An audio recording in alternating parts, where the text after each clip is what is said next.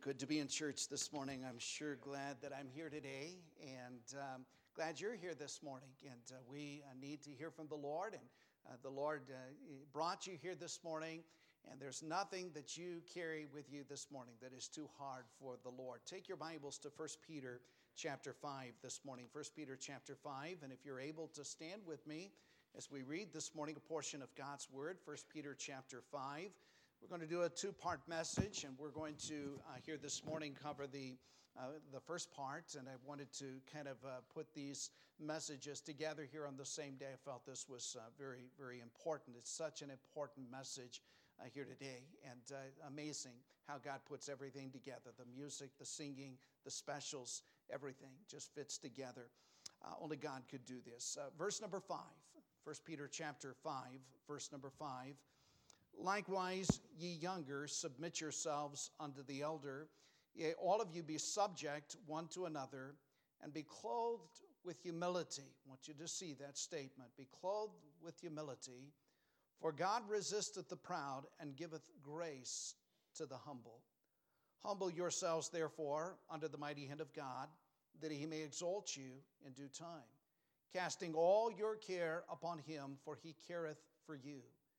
Be sober, be vigilant, because your adversary, the devil, is a roaring lion, walketh about seeking whom he may devour, whom resist steadfast in the faith, knowing that the same afflictions are accomplished in your brethren that are in the world. But the God of all grace, who hath called us unto his eternal glory by Christ Jesus, after that you have suffered a while, make you perfect, establish, strengthen, settle you. To him be glory and dominion forever and ever. Amen. What we're going to be uh, dealing with is, is God's grace, and there is grace for every need. We're going to show you here this morning how that grace can be accessed or how that grace can be uh, manifest in and through your life here today. I believe the message is very, very crucial. I think it's a much needed message in our nation today. I want you to bow with me and uh, let's take some time just to surrender, to let the Lord have his way here this morning in our hearts and in this service. Father, I thank you this morning for your word, and I thank you, Lord, for the message we've heard here today in song. And I thank you this morning that nothing is too hard for you. I thank you today that there's no problem that you are not able to solve.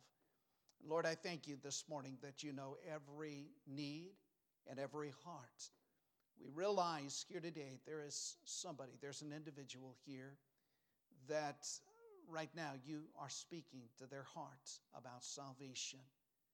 And Lord, they're lost. And if you came right now, uh, they would be without you. Lord, if they died here today, they would be lost for all of eternity. Lord, there's somebody here today that uh, they know you, but there's a big load. It's a big problem. It's bigger than they are. And Lord, I pray here this morning that you would teach us how to cast that care upon you. Lord, would you have your way in this service? Would you be exalted and glorified? Minister at the very point of need. Help us to yield to you today. In Jesus' name, amen. And you may be seated this morning.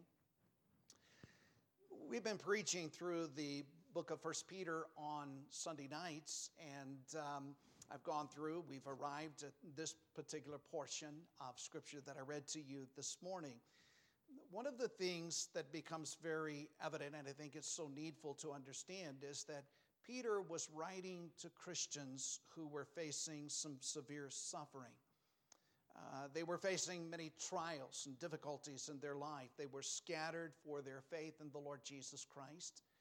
In the beginning, they faced religious persecution within the city of Jerusalem. You can read about that in Acts chapter 8, and we read about Stephen uh, that was stoned and Paul that was present, consenting unto his death. He was sold at that time. And we read because of that persecution that Christians were scattered all over that known part of the world. And then later, as they were scattered, they began to face persecution from, their, from the government, from the Roman Empire. Uh, many Christians lost their lands, uh, their homes, their jobs, their freedoms and their families. In many cases, Christians were martyred for their faith in the Lord Jesus Christ, and we can read much about that in history. And we really, in the United States, don't understand or comprehend that, though I think the time may come where we begin to understand what they would face. I want you to just go back with me and review with me a little bit. Go back to 1 Peter chapter 1, and you can see the, the persecution, the difficulties these Christians were dealing with.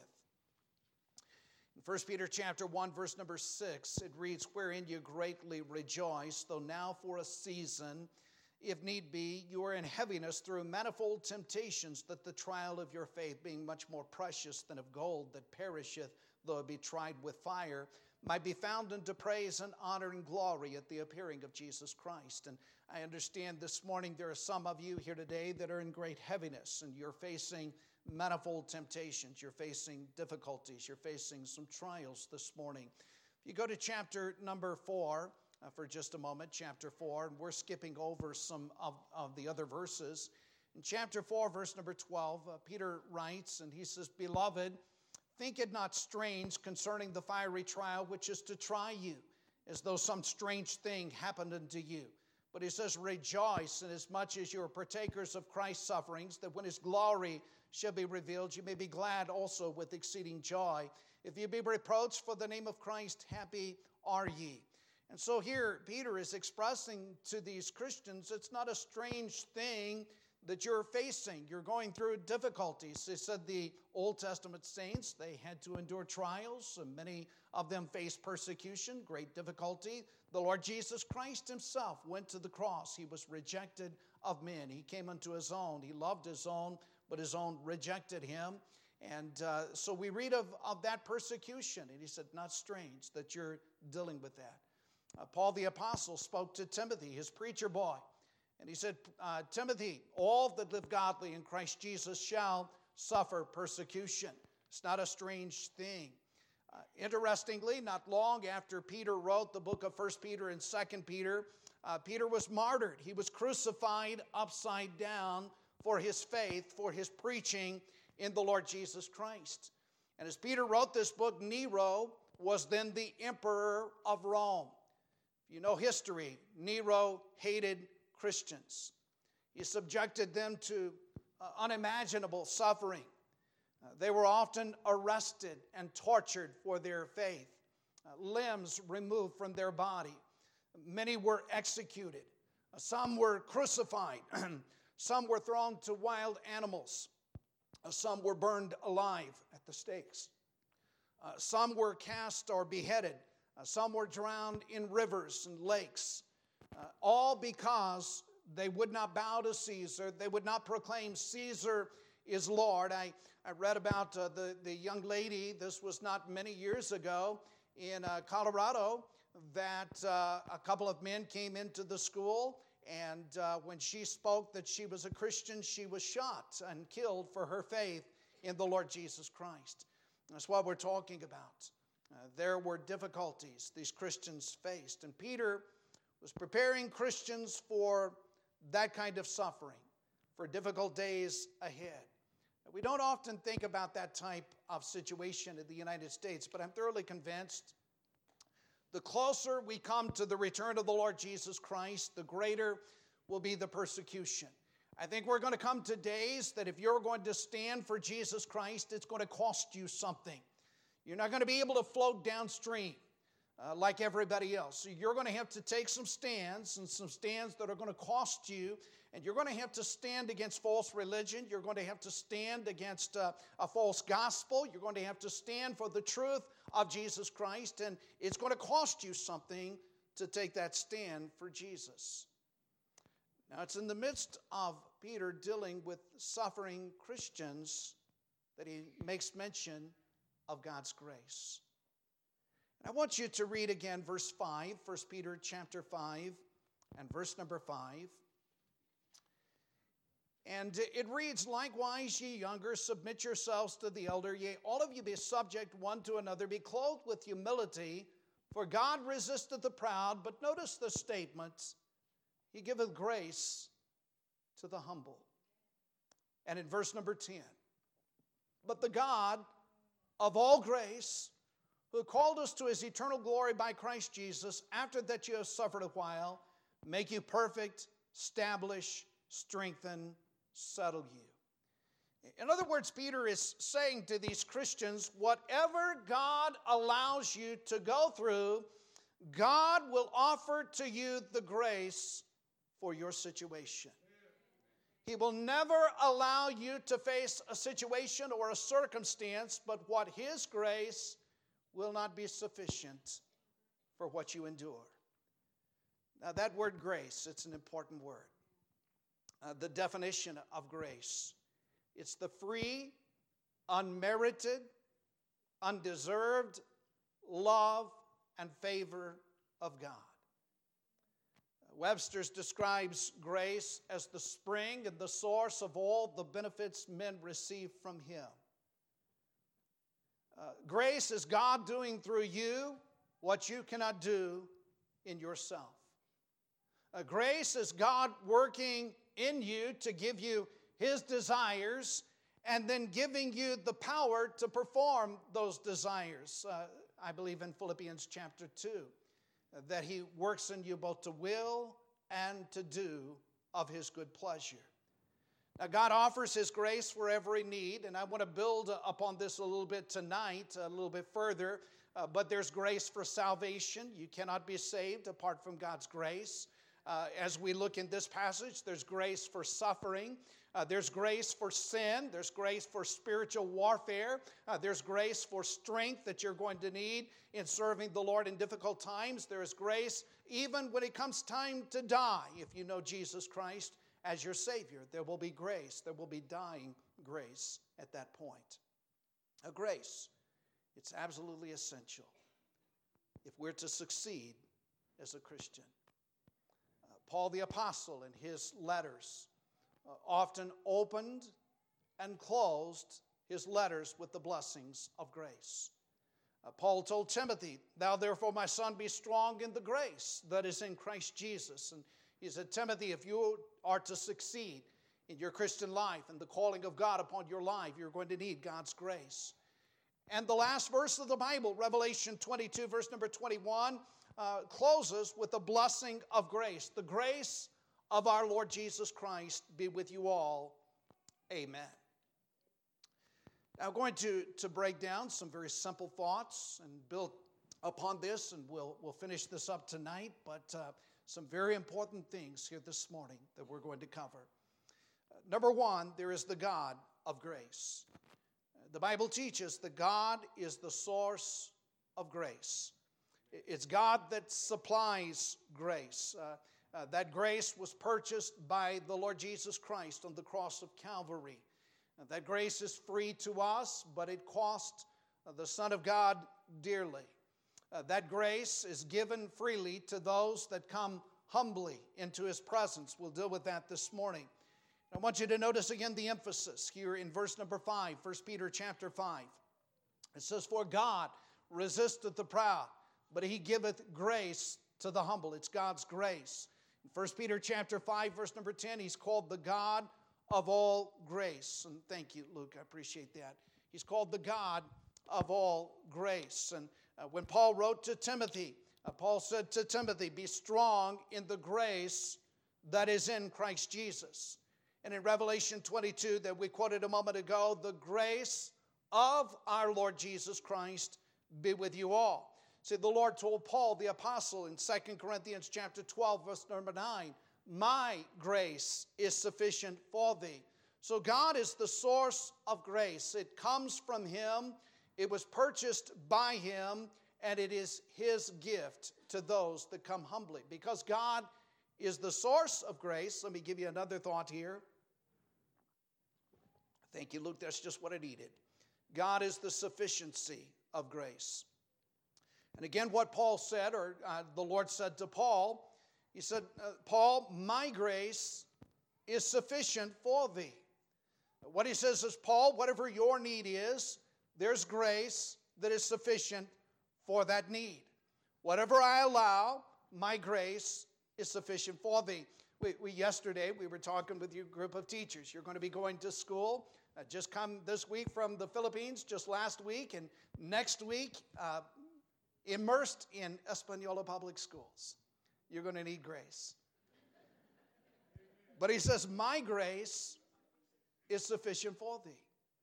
Whatever God allows, there is grace. And it's an ample supply of God's grace for every single need.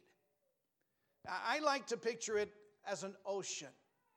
I still remember the very first time I saw the ocean with my own eyes. I couldn't believe it. I grew up in New Mexico. There's no water in New Mexico. And we drove all the way into Mexico, and we drove all the way to the ocean. And I remember coming to that ocean, and I remember looking out over the ocean. I couldn't believe it. I, as far as I could see, there was water. There was water, water everywhere. As far as I could see, it was broad. And I like to picture God's grace as that ocean. And I like to picture it this way I take that cup of my need to that ocean of God's supply. And regardless of how many cups I take out of that ocean, the ocean never runs dry. And there's always grace for every need. I can take every need with my cup to the Lord and to that supply, and the Lord has ample grace for every need. God's grace is like that. I can fill my cup, and it never runs the ocean dry. Now, God illustrates this for us in the book of Romans, chapter 5, verse number 20. And the statement of that verse is where sin abounded, grace did much more abound. Uh, what the Lord is picturing is that sin piles up on one hand. That, that's what it means to abound. This sin, it grows, it abounds, it, it piles. And where, where sin abounded, he said, grace did much more abound. Now, we think about sin, and sin abounded. Think about the thief on the cross. The thief on the cross had rebelled. The thief on the cross stole. The thief on the cross plundered. The thief on the cross deserved to die. He was paying for his sin. And there, because sin did abound in his life, he had to pay the debt of his sin. I think about Saul of Tarsus before he was saved sin did abound in Saul's life, and uh, Saul was responsible for the murder of many Christians. He was present whenever Stephen was stoned. I think about Rahab the harlot in the Old Testament. She had lived a life of sin and immorality. And friend, we could apply this to your life and sin where it abounded. Maybe in your life that sin has grown and abounded and uh, made a big pile of a mess in your life. And it's done that in my life. Where sin did abound, on the other hand, the pile of God's grace is even bigger than the pile of sin. Isn't that amazing? And so, for the thief who needed God's grace upon the cross, he turned to the Lord Jesus Christ, and that pile where sin abounded, grace did much more abound, and the grace of God was bigger than this man's sin. The pile of God's grace is bigger. That's the way it was in my life. Sin had abounded, and I was lost, and I was on the road to hell. And yet, the Lord Jesus Christ, when I called out to Him, His grace was bigger than my sin. And since salvation, I've had some big trials. You have too. I'm so grateful this morning that grace was bigger than my trials. When my grandmother died, Boy, that broke my heart. She was the grandmother that prayed for a preacher. And I was asked to preach her funeral, and I didn't know how I could do it.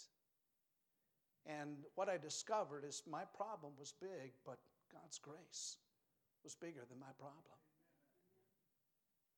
Where my need was big, the giants of doubt and fear and weakness and difficulties and needs, I've discovered that God's grace is bigger than the giants and that God's grace is always sufficient. See, that's the God of grace this morning. But there's something so very crucial, and we often miss this, and that's the giving of grace. Go back to 1 Peter chapter 5 and verse 5. The statement here is be clothed with humility. For God resisteth the proud, and giveth grace to the humble.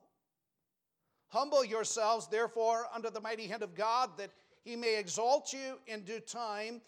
And it's very clear God gives grace to the humble. And so, the path of humility, the way to God's grace, is through humility. And humility is understanding who God is. He's perfect, He's holy, He's righteous, He's without sin, He's without error. And it's understanding who we are. We are sinful, we are finite, we are weak, we are blind. Understanding who God is, understanding who we are, and never getting the two mixed up. Humility is giving God his rightful position in our life. Humility is the opposite of pride. See, pride exalts self.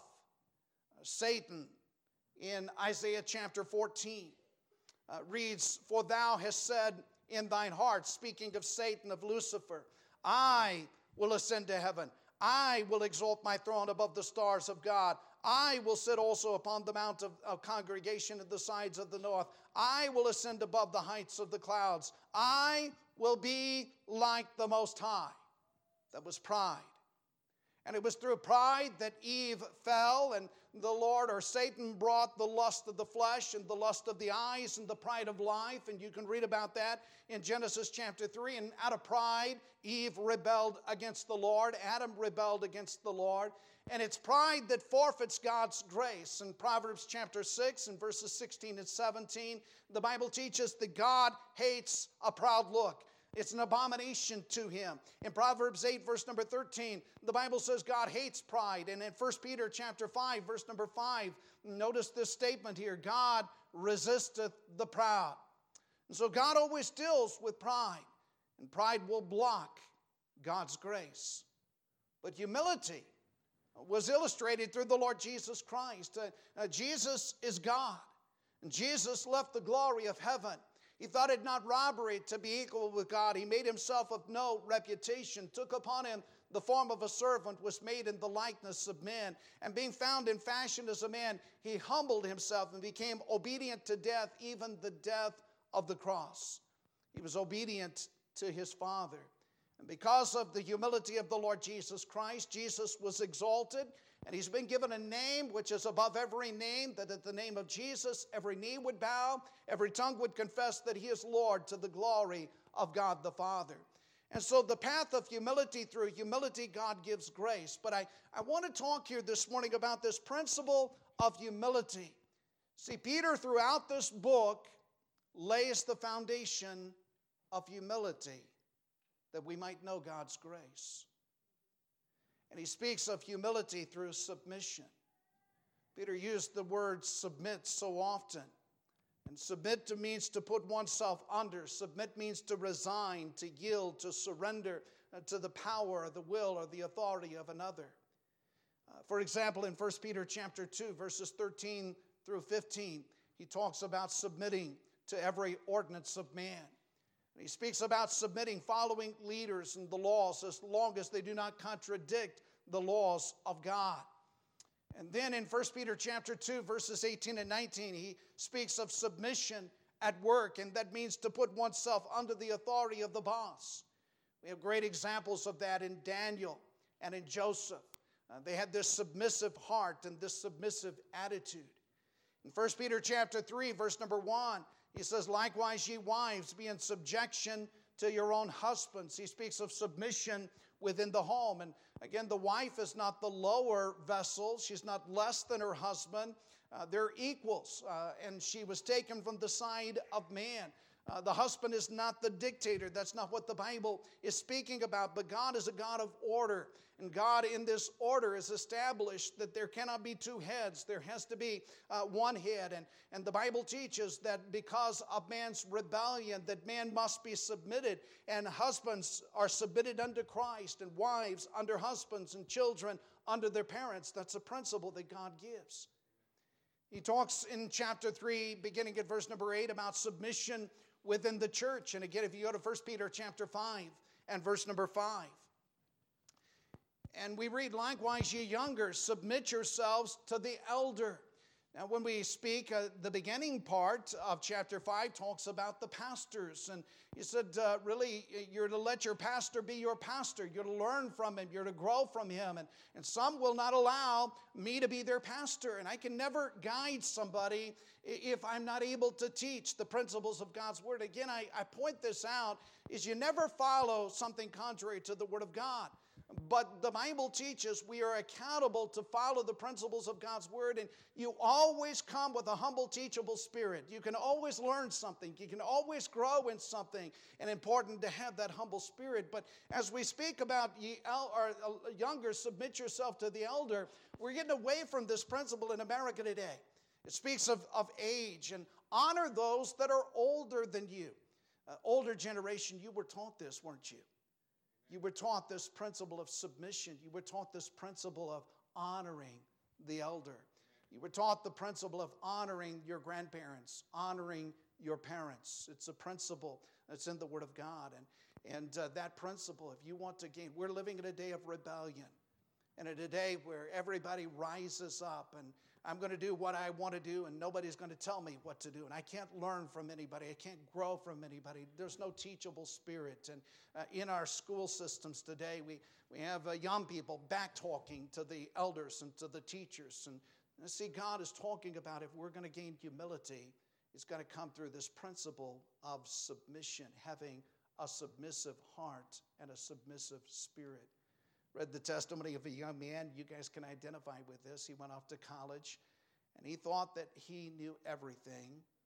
He thought that his dad was an old fogey and he thought that his dad was so backward and knew nothing. And after he went through the school of hard knocks, he came back home and he said, Dad, you were pretty wise. I just didn't realize it. In 1 Peter chapter 5 says, Be subject one to another be clothed with humility. Philippians chapter 2 talks about that Christ first, others second, and self last. If you look in verse number 6 of chapter 5, and he speaks of humility or submission to God. Humble yourselves, therefore, under the mighty hand of God. This is where submission starts. It starts with our surrender to God, to the person of the Lord Jesus Christ, submitting to the Word of God, putting my life under God, under the Word of God, coming to the point that this Bible is the guide of my life, that I'm going to follow the Word of God, that the Bible is going to be the direction of my life.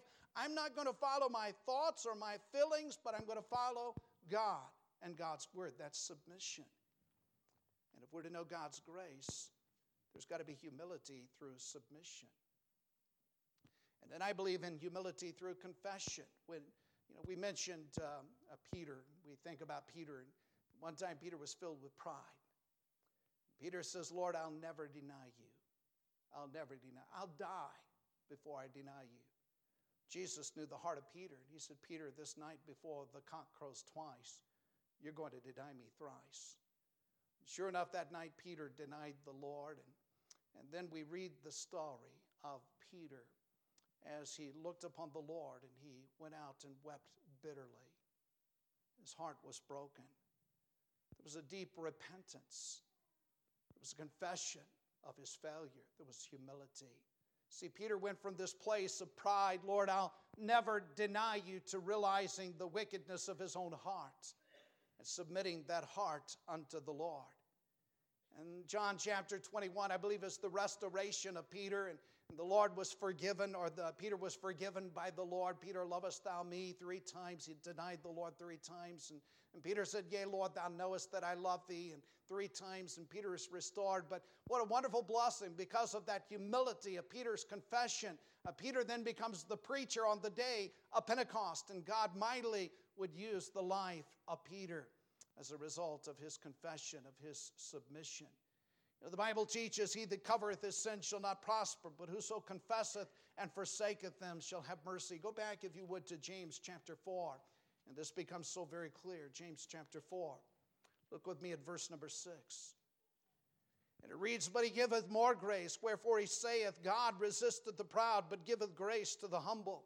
Submit yourselves, therefore, to God. Resist the devil, he will flee from you. Draw nigh to God, he will draw nigh to you. Cleanse your hands, ye sinners. Purify your hearts, ye double minded. Be afflicted, mourn, weep. Let your laughter be turned to mourning, your joy to heaviness. Humble yourselves in the sight of the Lord, and he shall lift you up. My wife uh, told me just uh, this week uh, uh of, a, of a man. He'd pastored many, many, many years, and we actually uh, knew some of his family, greatly used of God, and a tremendous family, many in his family in the ministry. But uh, later in his life, he fell into deep sin, and it cost him de- dearly, deeply. Um, but when God began to convict him, God began to uh, draw him to himself again, it's complete humility. It's a total confession, total brokenness. And he went to all that uh, he had offended and hurt and wronged. And uh, he gained their forgiveness, and God restored him back to a place of usefulness. It's something that can come only from humility as God gives grace for that. It's what happened to David. David miserably failed. And yet you read about the confession and the humility of David in Psalm 51. He says, Have mercy upon me, O God, according to thy loving kindness, according to the multitude of thy tender mercies blot out my transgressions, wash me thoroughly from mine iniquity, cleanse me from my sin. He said, I acknowledge my transgression. My sin is ever before me against thee, and thee only have I sinned and done this evil in thy sight, that thou mightest be justified when thou speakest and be clear when thou judgest. That was the heart of humility that David found God's grace. There's humility through confession. Go back to 1 Peter chapter 5 and verse number 7. 1 Peter chapter 5, there's humility through prostration before the Lord, casting all your care upon him, for he careth for you.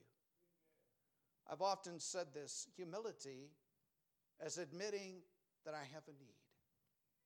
For example, I can't save myself, it's all of God's grace.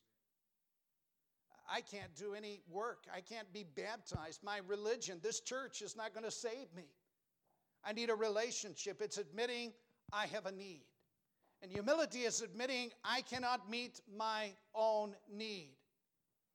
I think of the man that was bitter at his siblings, and they had stolen his inheritance from him. They left him with nothing, that which was rightfully his. They twisted the law and they gained it all away from him. And he says, God, I know that you want me to forgive them, but I don't want to forgive them. You ever been there? And I can't do it. But he said, God, you've asked me to do it. And I can't do it, but if you've asked me to do it, you've got to do it through me. And in humility, he came before the Lord, admitting, I can't do this, but God, you can do this through me. And God gave him the grace to do that very thing. Humility is coming unashamedly to Jesus as a beggar. And it's casting all of my care, all of my need upon him. And the fact is, this morning, if it concerns you, it concerns him. If it's a burden in your heart, it's a burden to him. And friend, you can come prostrately before the Lord, confessing your need of him and casting all of that care upon him. Remember blind Bartimaeus? He cried out. He had a need, he was blind. He couldn't heal himself, but he was unashamed coming to Jesus Christ. Jesus, thou son of David, have mercy upon me. They tried to quiet blind Bartimaeus, but he cried out the more until he gained the attention of Jesus. And Jesus heard that cry and healed him. See, that's the principle of humility. I want to close very quickly with this thought that power of humility, because humility opens the door to God's grace. 1 Peter 5, verse 5 again. Likewise, ye younger, submit yourselves to the elder, yea, all of you be subject one to another, be clothed with humility. For God resisteth the proud, giveth grace to the humble. Humble yourselves, therefore, unto the mighty hand of God, that he may exalt you. Notice the statement in due time. Casting all your care upon him, for he careth for you. Humility opens the door to God's grace. We've said this before.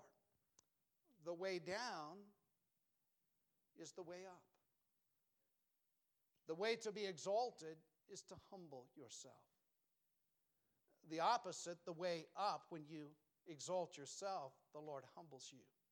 The way up is the way down. This makes no sense that by humbling myself, God would lift me up. Jesus Christ, when he humbled himself, became obedient unto death, he was given the name above all names, that at his name every knee would bow. God gives grace. Notice in verse number 10 But the God of all grace, who called us to his eternal glory by Christ Jesus, after that you have suffered a while, make you perfect, establish, strengthen, settle you. I think about Moses. In due time, Moses had been filled with pride. Moses took things into his own hand. He slew the Egyptian. As a result, he had to flee to the backside of the wilderness. He was there 40 years. And then, when Moses was ready, when humility had been built in his life, the Lord spoke to him and said, Now, Moses, you're ready. I want you to go back and lead my children out of Egypt. I think about Joseph. If you read about his dream, I kind of picture Joseph was filled with pride a little bit. Here, Joseph tells his brothers the dreams that he had and how God was going to exalt him. His brothers were jealous of that. And then God allowed Joseph to be sold into slavery. Then God allowed Joseph to be falsely accused. And God allowed Joseph to face the prison house. But in due season, when God had Joseph to that place of humility, when Joseph was at that place that he could not, then God could. When Joseph was bound in prison and the dreams that he had couldn't possibly be fulfilled, when there was that humility, then there was God's grace. And when Joseph was ready, God took him out of the prison and gave him the position that he might be used of God. Oh, how we need God's grace. So understand something God will never exalt anyone until you're ready to receive it. And you're not ready to receive it until there's a place of humility. You'll never get saved until there's the need, until there's the admission, until there's the humility. You'll never find God's strength until there's humility. As long as you are in pride, as long as you can do it yourself, as long as you're unteachable, the Lord has to continue with the trials, the difficulties, to bring you to the place of humility that He might exalt you in due season. See, humility is God's path to grace. I'm so thankful this morning for God's grace. Couldn't save myself, I was lost. My church and baptism couldn't save me, I was lost. But when I cried out to Jesus, I found His grace was sufficient for my sin. I found that His grace is bigger than all of the giants of my doubts and fears and unbelief. And His grace is bigger than, stronger than my weakness. But that grace cannot be known apart from humility. Humble yourselves under the mighty hand of God, that He may exalt you in due time. There's somebody here today that you've got an addiction or you've got a burden, you've got a problem. I think a lot of people in America today are addicted to social media, to cell phones. They can't, they can't get rid of it. But until we admit a need, we, can't find victory. It's in humility that God gives His grace. I'd like every head bowed and every eye closed here this morning. The Lord knows you, knows your need.